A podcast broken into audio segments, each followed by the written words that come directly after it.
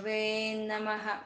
ಓಂ ಶ್ರೀ ಮಹಾಗಣಾಧಿಪತಯೇ ನಮಃ. ಓಂ ಶ್ರೀ ಲಲಿತಾಂಬಿಕಾಯೈ ನಮಃ.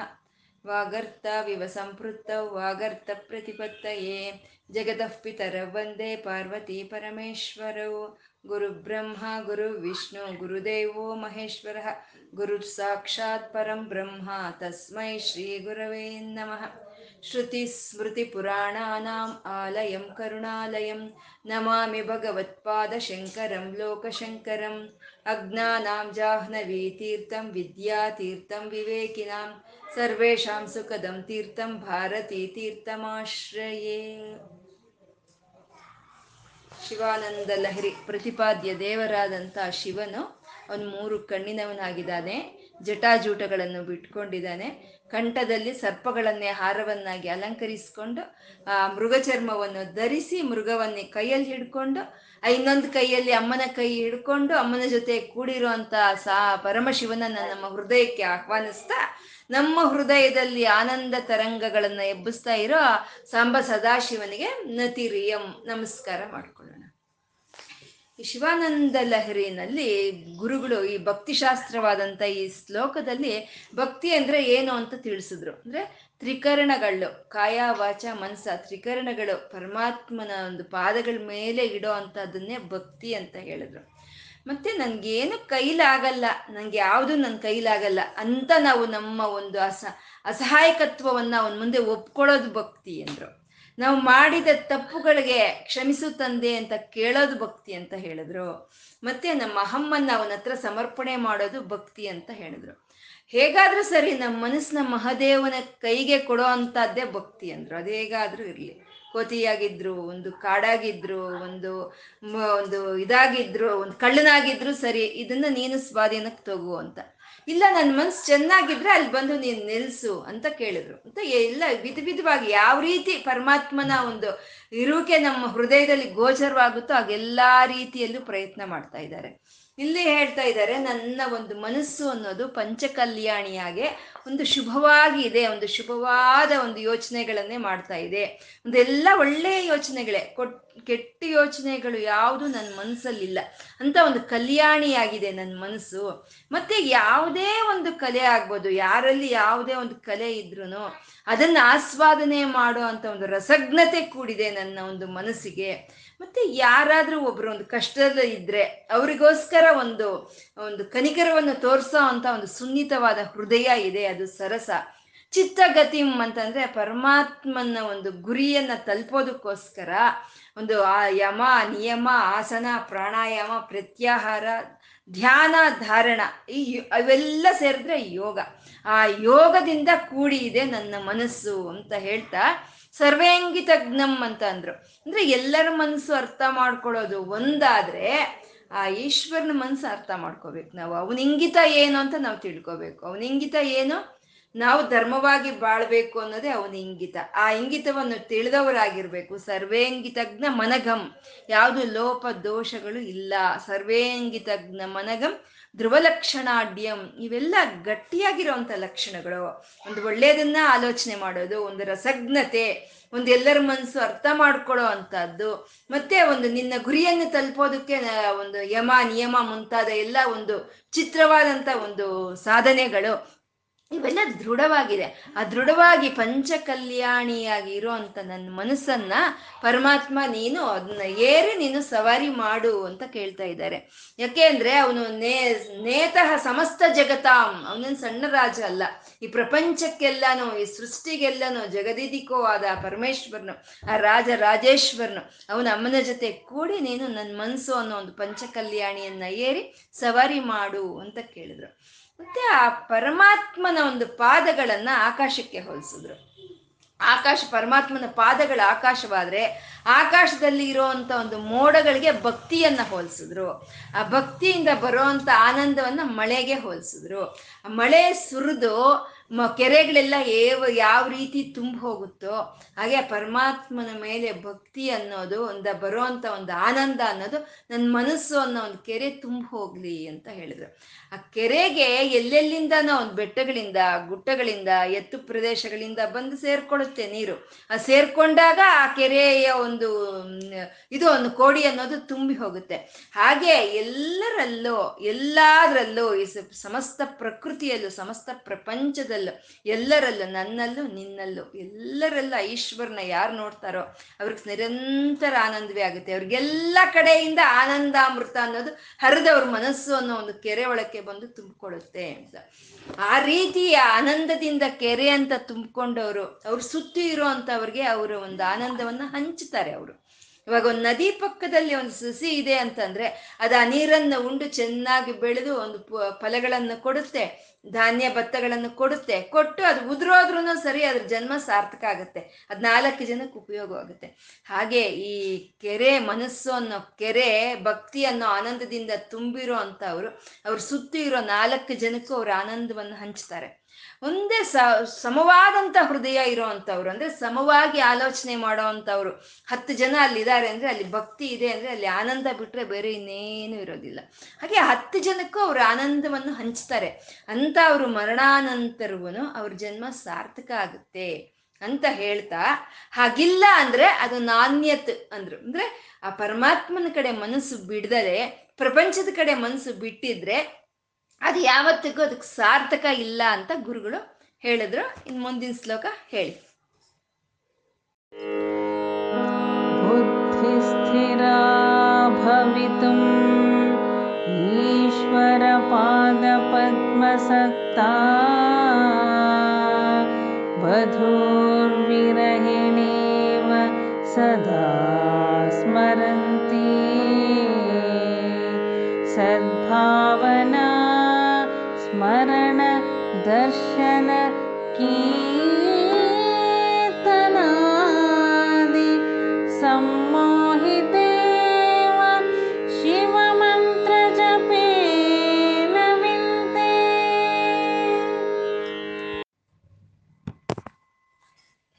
ಶ್ಲೋಕದಲ್ಲಿ ನನ್ನ ಮನಸ್ಸು ಅನ್ನೋದು ಕುದುರೆಯಾಗಿದೆ ಅದನ್ನ ಬಂದು ನೀನು ಹತ್ತಿ ಸವಾರಿ ಮಾಡು ಅಂತ ಹೇಳಿದ್ರು.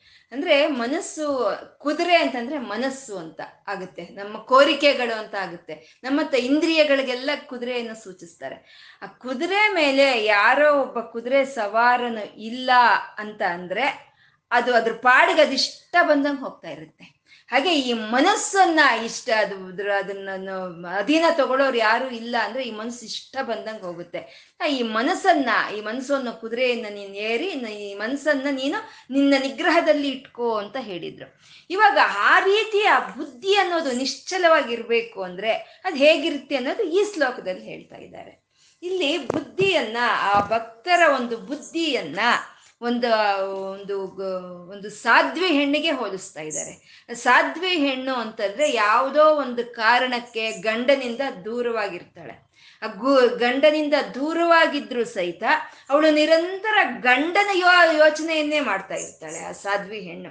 ಆ ಒಂದು ಗಂಡನಿಗೆ ಆದ್ಯತೆ ಜಾಸ್ತಿ, ಒಂದು ದುಡ್ಡು ಆಗ್ಬೋದು, ಒಂದು ವಸ್ತ್ರ, ಒಡವೆ, ವಾಹನ ಯಾವ್ದಾದ್ರೂ ಆಗ್ಬೋದು, ಮೊದಲು ಗಂಡನಿಗೆ ಆದ್ಯತೆ. ಗಂಡ ಆದ್ಮೇಲೆ ಬಾಕಿದು ಎಲ್ಲನೋ ಅನ್ನೋ ಹಾಗೆ ಇರುತ್ತೆ ಹುಡುಗ.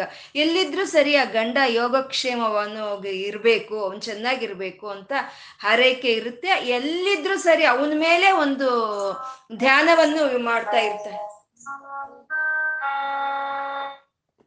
ಅವನ್ ಧ್ಯಾನವನ್ನೇ ಅವಳು ಹೇ ರೀತಿ ಮಾಡ್ತಾ ಇರ್ತಾಳೋ ಆ ಒಂದು ಸಾಧ್ವಿ ಹೆಣ್ಣು ಅಂತ, ಆ ರೀತಿ ಭಕ್ತನು ಸಹಿತ ನಿರಂತರ ಪರಮಾತ್ಮನ ಒಂದು ಧ್ಯಾನವನ್ನೇ ಮಾಡಬೇಕು ಅನ್ನೋದು ಹೇಳ್ತಾ ಇದ್ದಾರೆ.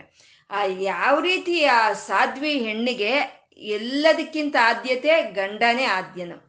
ಮತ್ತೆ ಗಂಡನೇ ಈಶ್ವರ ಅಂತ, ಆ ಪರಮ ಗಂಡನೇ ದೇವ್ರು ಅಂತ ಸಾಧ್ವಿ ಹೆಣ್ಣಿಗೆ. ಅಂದ್ರೆ ಭಗ ಭಕ್ತನಿಗೆ ಈಶ್ವರನೇ ಗಂಡ ಅಷ್ಟೇ.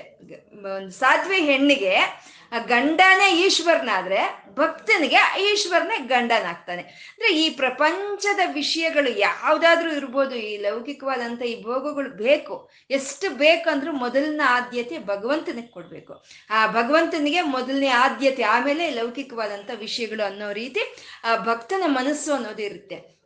ಯಾವಾಗ ಗಂಡದಿಂದ ಒಂದು ವಿರಹವನ್ನು ಪಡ್ಕೊಂಡು ಗಂಡದಿಂದ ದೂರವಾದಂತ ಹೆಂಡತಿ ಅಸಾಧ್ವಿಯಾದಂಥ ಹೆಂಡತಿ ಯಾವ ರೀತಿ ಯೋಚನೆ ಮಾಡ್ತಾ ಇರ್ತಾಳೋ ಹಾಗೇನೆ ಭಕ್ತನು, ನಾನು ಭಗವಂತನ್ಗೆ ಇವಾಗ ದೂರ ಆಗಿದ್ದೀನಿ ಅಂತ ಯಾವ ಭಕ್ತರಿಗೆ ಅನಿಸ್ತಾರೋ ಅವರು ಆ ಸಾಧ್ವಿ ಹೆಣ್ಣಿನ ಮನಸ್ತತ್ವವಾಗಿ ಇರಬೇಕು ಅನ್ನೋದನ್ನ ಈ ಶ್ಲೋಕದಲ್ಲಿ ಗುರುಗಳು ಇಲ್ಲಿ ಹೇಳ್ತಾ ಇದ್ದಾರೆ. ಬುದ್ಧಿ ಸ್ಥಿರ ಭವಿತುಂ ಅಂತ ಇದ್ದಾರೆ. ಅಂದ್ರೆ ಆ ಬುದ್ಧಿ ಅನ್ನೋದು ಸ್ಥಿರವಾಗಿರ್ಬೇಕು ಅಂತ. ಬುದ್ಧಿ ಸ್ಥಿರ ಭವಿತು. ಬುದ್ಧಿ ಅಂತಂದ್ರೆ ಮನಸ್ಸಿನಲ್ಲಿ ಒಂದು ಭಾಗ ಈ ಬುದ್ಧಿ ಅನ್ನೋದು. ಅದನ್ನ ನಾಲ್ಕು ವಿಧವಾಗಿ ಹೇಳ್ತಾರೆ. ಮನಸ್ಸು, ಬುದ್ಧಿ, ಚಿತ್ತ, ಅಹಂಕಾರ ಅಥವಾ ಅಂತಃಕರಣ ಅಂತ ನಾಲ್ಕು ವಿಧವಾಗಿ ಹೇಳ್ತಾರೆ. ಅದರಲ್ಲಿ ಮನಸ್ಸು ಅನ್ನೋದು ಯಾವುದೇ ಒಂದು ನಿರ್ಣಯವನ್ನು ತಗೊಂಡ್ರು ಅದು ಅಷ್ಟು ಸಂದೇಹಾತ್ಮಕವಾಗೇ ಇರುತ್ತೆ. ಸಂದೇಹಾತ್ಮಕವಾಗಿ ಇರುವಂತಹದ್ದು ಮನಸ್ಸು ತಗೊಳ್ಳೋ ಅಂತ ಯಾವುದೇ ಒಂದು ನಿರ್ಣಯ ಆಗ್ಬೋದು.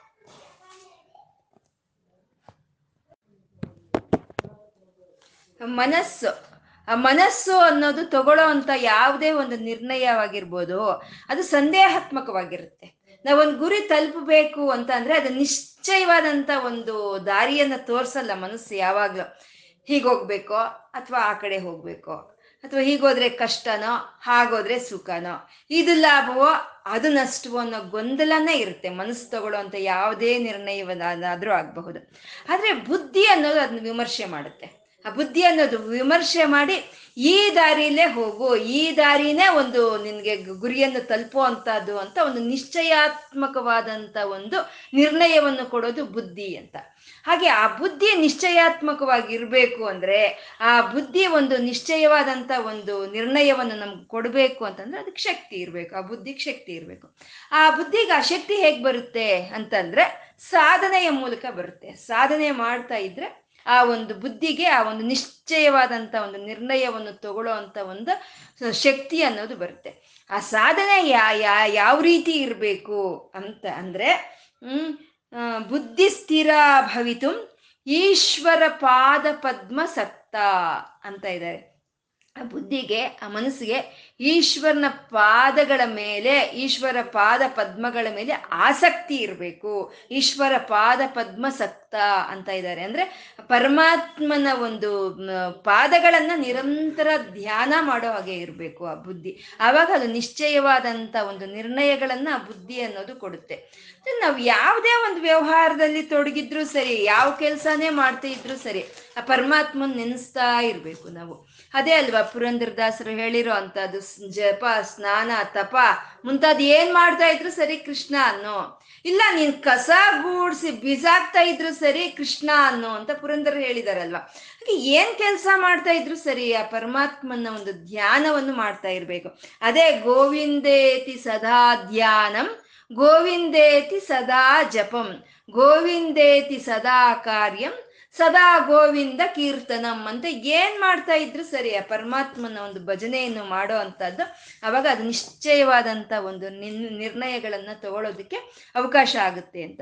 ಅದೇ ರೀತಿ ವಧು ವಿರಹಿಣೀವ ಅದು ಯಾವ ರೀತಿ ಅಂತಂದ್ರೆ ವಧು ವಿರಹಿಣೀವ. ಸದಾ ಸ್ಮರಂತಿ ಆ ಒಂದು ಗಂಡನಿಂದ ದೂರ ಆದಂತ ಒಂದು ಪತಿವ್ರತೆ ಹೆಣ್ಣು, ಒಂದು ಸಾಧ್ವಿ ಹೆಣ್ಣು. ಯಾವ ರೀತಿ ಗಂಡನನ್ನೇ ತಾನು ಮತ್ತೆ ಗಂಡನ ಸೇರೋವರೆಗೂ ಗಂಡನನ್ನ ಒಂದು ಯೋಚನೆಯನ್ನೇ ಮಾಡ್ತಾ ಇರ್ತಾಳೆ. ಅವನೆಲ್ಲಾದ್ರೂ ಇದ್ರಿ ಅವನ ಯೋಗಕ್ಷೇಮವನ್ನೇ ಬಯಸ್ತಾ ಇರ್ತಾಳೆ. ಹಾಗೆ ಒಂದು ಸಾಧ್ವಿ ಹೆಣ್ಣು ಯಾವ ರೀತಿ ಗಂಡನನ್ನೇ ನಿರಂತರ ಸ್ಮರಿಸ್ತಾ ಇರ್ತಾಳೋ, ಹಾಗೆ ಆ ಭಕ್ತನಾದವನು ಪರಮಾತ್ಮನ ಪಾದಗಳನ್ನ ನಿರಂತರ ಬ, ಸ್ಮರಿಸ್ತಾ ಇರ್ಬೇಕಂತೆ. ಇದು ಸೀತೆ ಅರಣ್ಯದಲ್ಲಿ ರಾವಣಾಸುರ ಸೀತೆಯನ್ನ ಅಪಹರಿಸಿ ತಗೊಂಡು ಹೋಗ್ಬೇಕಾ ಇದ್ರೆ, ಒಂದು ಪುಷ್ಪಕ ವಿಮಾನದ ತರ ಇರುತ್ತೆ, ಆ ಭೂಮಿ ಮೇಲೆ ತಗೊಂಡು ಹೋಗ್ತಾನೆ ಅಲ್ವಾ? ಅತ್ ಹೋಗ್ತಾ ಇದ್ರೆ, ಅಯ್ಯೋ, ರಾವಣ ನನ್ನನ್ನು ತಗೊಂಡು ಹೋಗ್ತಾ ಇದ್ದಾನಲ್ಲ ನನ್ನನ್ನ ಏನ್ ಮಾಡ್ತಾನೋ ನನ್ನನ್ನ ಎಲ್ಲಿಡ್ತಾನೋ, ಏನ್ ಕತೆನೋ ಅಂತ ಯೋಚನೆ ಮಾಡ್ಲಿಲ್ವಂತೆ ಸೀತಮ್ಮ. ಆ ನಿರಂತರ ಅಲ್ಲಿ ಕೂತ್ಕೊಂಡಿದ್ರು ಆ ರಾಮನ ಒಂದು ಧ್ಯಾನವನ್ನೇ ಮಾಡ್ತಾ ಇದ್ಲಂತೆ, ಆ ಗಂಡನ್ ಕುರಿತೇ ಯೋಚನೆ ಮಾಡ್ತಾ ಇದ್ಲಂತೆ. ಅಲ್ಲಿ ಹೋಗ್ತಿದ್ರು, ಅವ್ನು ತಗೊಂಡು ಹೋಗ್ತಿದ್ರು ಆ ಗಂಡನ ಕಡೆನೇ ಯೋಚನೆ ಇತ್ತಂತೆ. ಅದು ಹಾಗೆ ಆ ಪತಿವ್ರತ ಹೆಣ್ಣು ಯಾವ ರೀತಿ ಗಂಡನನ್ನು ಯೋಚನೆ ಮಾಡ್ತಾ ಇರ್ತಾಳ, ಆ ರೀತಿ ಭಕ್ತನು ಸಹಿತ ಯಾವುದೇ ಒಂದು ಕಷ್ಟ ಇರ್ಬೋದು, ಯಾವುದೇ ಒಂದು ಇದಿರ್ಬೋದು, ಆ ಅವನು ಪರಮಾತ್ಮನನ್ನೇ ಒಂದು ಧ್ಯಾನಿಸ್ತಾ ಇರಬೇಕು ಅಂತ. ಅವಾಗ ಯಾವಾಗ ಒಂದು ಆ- ರೀತಿ ಒಂದು ಧ್ಯಾನದಲ್ಲಿ ಇರ್ತಾಳೋ, ಒಂದು ಒಂದು ಹೆಣ್ಣು ಆ ಗಂಡನ ಧ್ಯಾನದಲ್ಲೇ ಇರ್ತಾಳೋ, ಒಬ್ಬ ಭಕ್ತನು ಯಾವಾಗ ಪರಮಾತ್ಮನ ಮೇಲೆ ಧ್ಯಾನದಲ್ಲೇ ಇರ್ತಾರೋ ಆವಾಗ ಅವ್ರಿಗೆ ಬುದ್ಧಿ ಅನ್ನೋದು ನಿಶ್ಚಯವಾದಂಥ ಒಂದು ಯೋಚನೆಯನ್ನು ಕೊಡುತ್ತಂತೆ. ಇಲ್ಲ ಅಂದ್ರೆ ಆತ ಸೀತಮ್ಮನ್ ತಕೊ ಕರ್ಕೊಂಡು ಹೋಗ್ತಾ ಇದ್ರೆ, ತಗೊಂಡು ಹೋಗ್ತಾ ಇದ್ರೆ ಸೀತೆಗೆ ರಾಮನ್ ಬಿಟ್ರೆ ಬೇರೆ ಇನ್ನೊಂದು ಯೋಚನೆ ಇಲ್ಲ, ಗಂಡನ್ ಬಿಟ್ರೆ ಬೇರೆ ಯೋಚನೆ ಇಲ್ಲ. ಅದಕ್ಕೆ ಅಲ್ಲಿ ಹೋಗಿದ ತಕ್ಷಣ ಆ ಸೀತೆ ಹೇಳಿದ್ಲು, ನಿಶ್ಚಯಾತ್ಮಕವಾದಂತ ಒಂದು ನಿರ್ಣಯ. ನಾನು ಊರೊಳಗ್ ಬರಲ್ಲ ಊರೊಳಗೆ ನನ್ನನ್ನು ತಗೊಂಡು ಹೋಗೋ ಆಗಿಲ್ಲ ನನ್ನನ್ನ ಮನೆ ಮನೆ, ಯಾವ ಮನೆಗಳೊಳಗೂ ತಗೊಂಡು ಹೋಗಿಲ್ಲ, ನನ್ನನ್ನು ಅಂತಃಪುರದೊಳಗೆ ತಗೊಂಡು ಹೋಗೋ ಆಗಿಲ್ಲ ಅಂತ ನಿಶ್ಚಯವಾಗಿ ಹೇಳ್ತಾಳೆ. ಅದಕ್ಕೆ ಅವನ ಊರಿನ ಆಚೆ ಇರುವಂತ ಒಂದು ಅಶೋಕವನದಲ್ಲಿ ಸೀತೆಯನ್ನ ರಾವಣಾಸುರ ಅಲ್ಲಿ ಇಡೋ ಅಂತದಲ್ಲ ನಿಶ್ಚಯಾತ್ಮಕ. ಯಾಕೆಂದ್ರೆ ಯಾವಾಗ್ಲ ಗಂಡನ ಯೋಚನೆ ಯಾವಾಗ ಮಾಡ್ತಾ ಇರ್ತಾಳ ಅವಾಗ ಆ ನಿಶ್ಚಯವಾದಂತ ಒಂದು ಯೋಚನೆಗಳು ಬರುತ್ತೆ ಅಂತ. ಅದೇ ಆ ರೀತಿನೇ ಭಕ್ತನೂ ಅಷ್ಟೇ, ಎಲ್ಲಾದ್ರೂ ಇರ್ಲಿ, ಆ ಪರಮಾತ್ಮನ ಮೇಲೆ ಒಂದು ನಿಶ್ಚಯವಾಗಿ ಒಂದು ಒಂದು ಧ್ಯಾನ ಅಂತ ಮಾಡ್ತಾ ಇದ್ರೆ ನಮಗೂ ಒಂದು ನಿಶ್ಚಯವಾಗಿರುವಂತ ಒಂದು ನಿರ್ಣಯಗಳು ತಗೊಳ್ಳೋದಕ್ಕೆ ನಮ್ಗೆ ಆ ಬುದ್ಧಿ ಅನ್ನೋದು ಶಕ್ತಿಯನ್ನು ಕೊಡುತ್ತೆ ಅಂತ. ಇದು ಸೀತೆ ರಾಮ ಗಂಡನನ್ನ ಕುರಿತು ಯೋಚನೆ ಮಾಡಿದ್ದು. ಅದು ಸಾಧ್ವಿ ಅನ್ನೋದು. ಮತ್ತೆ ಭಕ್ತ ಅಂತಂದ್ರೆ ಆಂಜನೇಯ. ಅವನು ಸೀತೆಯನ್ನು ಹುಡುಕಾಡ್ಕೊಂಡು ಬರ್ತಾನೆ. ಬಂದಾಗ ಅಂತಃಪುರದೊಳಗೆ ಹೋಗ್ತಾನೆ. ಹೋದಾಗ ರಾವ ರಾವಣಾಸನ ಪಕ್ಕದಲ್ಲಿ ಮಂಡೋದರಿ ಇದ್ರೆ ಒಂದು ಕ್ಷಣ ಅನ್ಕೊಳ್ತಾನೆ, ನಾನು ಯಾಕೆ ಬದುಕಿದ್ದೀನಿ? ಸೀತೆ, ಅವನು ರಾಮ್, ಶ್ರೀರಾಮಚಂದ್ರನ್ ಯಾವ ರೀತಿ ವರ್ಣನೆ ಮಾಡಿರ್ತಾನೋ ಸೀತೆಯನ್ನ, ಇವನು ಅದಕ್ಕೆ ಮುಂಚೆ ನೋಡಿರಲ್ಲ ಸೀತೆನ. ಅದೇ ರೀತಿ ಇದೆ ಈ ಹೆಣ್ಣು ರಾವಣಾಸನ ಪಕ್ಕದಲ್ಲೇ ಮಲಗಿದೆಯಲ್ಲ, ನಾನು ಇನ್ಯಾಕೆ ಬದುಕಿರ್ಬೇಕು ಅಂತ ಅನ್ಕೊಳ್ತಾನೆ. ಆದ್ರೆ ಅವನು ನಿರಂತರವಾಗಿ ರಾಮ ಧ್ಯಾನ ಮಾಡ್ತಾ ಇರೋದಕ್ಕೆ ಅವನಿಗೆ ಆ ಬುದ್ಧಿ ಅನ್ನೋದು ಸರಿಯಾಗಿ ಕೆಲಸ ಮಾಡುತ್ತೆ. ಇಲ್ಲೇ ಈ ರಾವಣಾಸುರನ ಪಕ್ಕ ಈ ಅಂತಃಪುರದಲ್ಲಿ ಈಗ ಇದೆ ಈ ಹೆಣ್ಣು ಅಂತಂದ್ರೆ ಇದು ಸೀತೆ ಅಲ್ಲ ಅನ್ನೋ ನಿಶ್ಚಯಕ್ಕೆ ಬಂದ್ಬಿಡ್ತಾನೆ. ಯಾಕೆ? ಸದಾ ಪರಮಾತ್ಮನ ಮೇಲೆ ಒಂದು ಧ್ಯಾನ ಅನ್ನೋದು ಇರೋದಕ್ಕೆ ಸಕಾಲದಲ್ಲಿ ಒಂದು ಸರಿಯಾದ ನಿರ್ಣಯ ಅನ್ನೋದು ಅವ್ರಿಗೆ ಬರುತ್ತೆ. ಅದು ಬುದ್ಧಿ ಸ್ಥಿರ ಭವಿತು ಈಶ್ವರ ಪಾದ ಪದ್ಮ ಸಕ್ತ. ಆ ಈಶ್ವರನ ಪಾದ ಪದ್ಮಗಳನ್ನ ಯಾರು ಧ್ಯಾನಿಸ್ತಾ ಇರ್ತಾರೋ ಅವರಿಗೆ ಬುದ್ಧಿ ಅನ್ನೋದು ಸರಿಯಾದ ಸಮಯಕ್ಕೆ ಸರಿಯಾದ ರೀತಿಯಲ್ಲಿ ತೋಚುತ್ತೆ ಅಂತ. ಅದು ವಧು ವಿರಹಿಣೀವ ಸದಾ ಸ್ಮರಂತಿ. ಅದು ಅದೇ ಸಾಧ್ವಿ ಹೆಣ್ಣು ನಿರಂತರ ಒಂದು ಇದು ಮಾಡ್ದಂಗೆ. ಸದಾ ಸ್ಮರಂತಿ. ಸದಾ ಸ್ಮರಂತಿ ಅಂದ್ರೆ ಎಲ್ಲೋ ಹೋಗಿರ್ತಾನೆ ಆ ಗಂಡ. ಮನೇಲಿ ಇರ್ಬೇಕಾದ್ರೆ ಅವನ್ ಕೆಲಸ ಅವಂದು ಇವಳ ಕೆಲಸ ಇವಳ್ದು ಆಗೋಗಿರುತ್ತೆ. ಆದ್ರೆ ಅವನೇನಾದ್ರೂ ಬೇರೆ ಊರಿಗೆ ಅಂತ ಹೋದ್ರೆ ಮಾತ್ರ ಸದಾ ಅವನ್ ಸುತ್ತನೇ ಸುತ್ತಾ ಇರುತ್ತೆ. ಅವನ್ ಸುತ್ತನೇ, ಅಯ್ಯೋ, ಇಷ್ಟೊತ್ತಿಗೆ ಏನ್ ಮಾಡ್ತಾ ಇರ್ತಾನೋ, ಇಲ್ಲಿದ್ರೆ ಈ ಕೆಲಸ ಮಾಡ್ತಾ ಇದ್ದ ಅಂತ ಅವನ್ ಸುತ್ತನೇ ಸುತ್ತಾ ಇರುತ್ತೆ. ಅದು ಸ್ಮರಂತಿ ಅಂತ. ಹಾಗೆ ಆ ಪರಮಾತ್ಮನ ಮೇಲೆ ಆ ಸಾಧ್ವಿ ಹೆಣ್ಣು ಹೇಗಾದ್ರೆ ಗಂಡನನ್ನೇ ಯೋಚನೆ ಮಾಡ್ತಾ ಇರ್ತಾಳ? ಹಾಗೆ ಪರಮಾತ್ಮನ ಮೇ ಕುರಿತು ಭಕ್ತನಾಗಿರೋನು ಸದಾ ಸ್ಮರಂತಿ. ಅದೇ ಸ್ಮರಣೆಯನ್ನೇ ಮಾಡ್ತಾ ಇರಬೇಕು ಅಂತ. ಅವಾಗ ಗೊತ್ತಾಗಲ್ಲ, ಅವಾಗ ಯಾವಾಗ ಗಂಡನ ಬಗ್ಗೆನೇ ಯೋಚನೆ ಮಾಡ್ತಾ ಇದ್ರೆ ಗಂಡ ಯಾವ್ದೋ ಊರಿಗೆ ಹೋಗಿದ್ದಾನೆ ಅನ್ನೋ ಒಂದು ವಿರಹ ಬಾಧೆ ಅನ್ನೋದು ಗೊತ್ತೇ ಆಗೋದಿಲ್ಲ. ಯಾಕೆಂದ್ರೆ ಸೀತೆ ಕೂತಿದ್ದೆಲ್ಲಿ ಅಶೋಕವನದಲ್ಲಿ ಇದ್ಲು. ಆ ಸುತ್ತ ರಾಕ್ಷಸರು ಒಂದು ಕುಸಂಸ್ಕಾರರು, ಒಂದು ಸಂಸ್ಕಾರ ಇಲ್ದಲೇ ಇರುವಂತ ಒಂದು ಸಂಘ ಅದು ಅದು ಆ ರಾಕ್ಷಸರ ಸಂಘ. ಅಲ್ಲಿದ್ರೂ ಸದಾ ರಾಮನ ಸ್ಮರಣೆಯನ್ನೇ ಮಾಡ್ತಾ ಇದ್ರೆ ಅವಳು ಆ ಸೀತೆ ಆ ರಾಮಲೋಕದಲ್ಲೇ ಇದ್ಬಿಟ್ಟಿದ್ಲು. ಗಂಡ ಎಲ್ಲೋ ದೂರ ಇದ್ದಾನೆ ಅನ್ನೋ ಒಂದು ವಿರಹವೇ ಗೊತ್ತಾಗ್ಲಿಲ್ಲ. ಹಾಗೆ ಭಕ್ತನು ನಿರಂತರ ಅವನನ್ನೇ ಧ್ಯಾನ ಮಾಡ್ತಾ ಇದ್ರೆ ನಾವು ಅದೇ ಲೋಕದಲ್ಲೇ ಇದ್ದೀವಿ ಅಂತ ನಮ್ಗನ್ಸುತ್ತೆ. ಯಾರಾದ್ರೆ ಈಶ್ವರನ ಬಗ್ಗೆ ಶಿವನಾಮನವನ್ನು ಮಾಡ್ತಾ ಇರ್ತಾರೋ ಅವ್ರು ನಾವು ನಿರಂತರ ಕೈಲಾಸದಲ್ಲೇ ಇದ್ದೀವಿ ಅಂತ ಅನಿಸ್ತಾ ಇರುತ್ತೆ. ಯಾರಾದ್ರೆ ಆ ವಿಷ್ಣುವನ್ನ ಧ್ಯಾನ ಮಾಡ್ತಾ ಇರ್ತಾರೋ ಅವ್ರಿಗೆ ವೈಕುಂಠದಲ್ಲೇ ಇದ್ದೀನಿ ಅಂತ ಅನ್ಸೋ ಅಂತದ್ದು ಯಾರು ಅಮ್ಮನವ್ರ ಬಗ್ಗೆನೇ ಯೋಚನೆ ಮಾಡ್ತಾ ಇರ್ತಾರೋ ಅವರು ಮಣಿ ಮಣಿಚ ಎಂತದದು? ಮಣಿದ್ವೀಪದಲ್ಲೇ ಇದ್ದೀನಿ ಅಂತ ಅವ್ರಿಗೆ ಅನ್ಸೋ ಅಂತದ್ದು ಆ ರೀತಿ ಸ್ಮರಂತಿ, ಸದಾ ಸ್ಮರಣೆ. ಆ ಹೆಣ್ಣು ಹೇಗೆ ಗಂಡನಿಗಾಗಿ ಸ್ಮರಣ, ಸ್ಮರಣೆ ಮಾಡ್ತಾಳೋ ಹಾಗೆ ಭಕ್ತನು ಭಗವಂತನಿಗಾಗಿ ಸ್ಮರಣೆ ಮಾಡಬೇಕು. ಸದಾ ಸ್ಮರಂತಿ. ಸದ್ಭಾವನಾ. ಯಾವಾಗ್ಲಾದ್ರೆ ಒಂದು ಅದೇ ಸ್ಮರಣೆಯಲ್ಲೇ ಇದ್ಕೊಂಡು ಇರ್ತಾಳೋ ಆ ಹೆಣ್ಣು, ಅವಳಿಗೆ ಸದ್ಭಾವನೆಗಳೇ ಇರುತ್ತೆ ಸದ್ಭಾವನೆಗಳೇ ಇರುತ್ತೆ.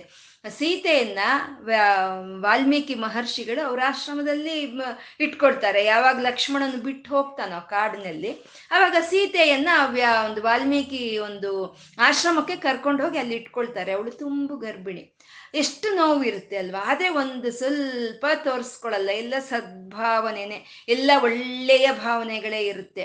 ಅಯ್ಯೋ ನನ್ನ ಗಂಡ ನನ್ನನ್ನು ದೂರ ಮಾಡಿದಾನೆ ಅಂತ ಜಡೆ ಎಲ್ಲ ಕೆದ್ರುಕೊಂಡು, ಒಂದು ಹತ್ಕೊಂಡು, ನಿರಂತರ ಹತ್ಕೊಂಡು, ಕುಂಕುಮ ಎಲ್ಲ ಹೇಗೆ ಇರ್, ಹಾಗೆಲ್ಲ ಇರಲಿಲ್ಲ ಸೀತೆ.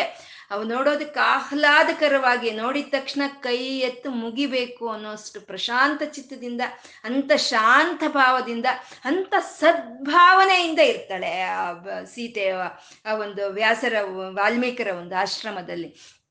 ಎಲ್ಲರಿಗೂ ಆನಂದವನ್ನು ಹಂಚ್ತಾ ಇರ್ತಾಳೆ. ಅಷ್ಟ ಕಷ್ಟದಲ್ಲಿದ್ರು, ಅಷ್ಟು ಗಂಡ ದೂರದಲ್ಲಿದ್ರು ಅಂತ ಸದ್ಭಾವನೆಯಲ್ಲೇ ಇರ್ತಾಳೆ. ಆ ರೀತಿ ನಾವು ಎಲ್ಲೇ ಇದ್ರೂ, ಎಂಥ ಒಂದು ಪರಿಸ್ಥಿತಿಯಲ್ಲೇ ಇದ್ರೂ ಸರಿ, ನಾವು ಅಲ್ಲಿ ಒಂದು ಸದ್ಭಾವನೆ ಅಂತ ಇರಬೇಕು. ನಾವು ಹೋಗ್ತೀವಿ, ಏನೋ ಈ ವಾತಾವರಣನೇ ಸರಿ ಇಲ್ಲ. ಇಲ್ಲಿಂದ ನಾವು ದೂರ ಹೋದ್ರೆ ನಾವು ಭಕ್ ಪರಮಾತ್ಮನ ಮೇಲೆ ನಾವು ಧ್ಯಾನಿಸ್ಬೋದು ಅಂತ ನಾವು ಅನ್ಕೋಬಾರ್ದು. ಎಲ್ಲಿದ್ರೂ ಸರಿ, ನಮಗೆ ಆ ಹೃದಯದಲ್ಲಿ ಆ ಒಂದು, ಆ ಘೋಷಣೆ, ಆ ಭಗವಂತನ ಮೇಲೆ ಒಂದು ಭಕ್ತಿ ಅನ್ನೋದು ನಮ್ಗೆ ಅಲ್ಲಿ ಹುಕ್ಕಿ ಹರಿತಾ ಇರಬೇಕು.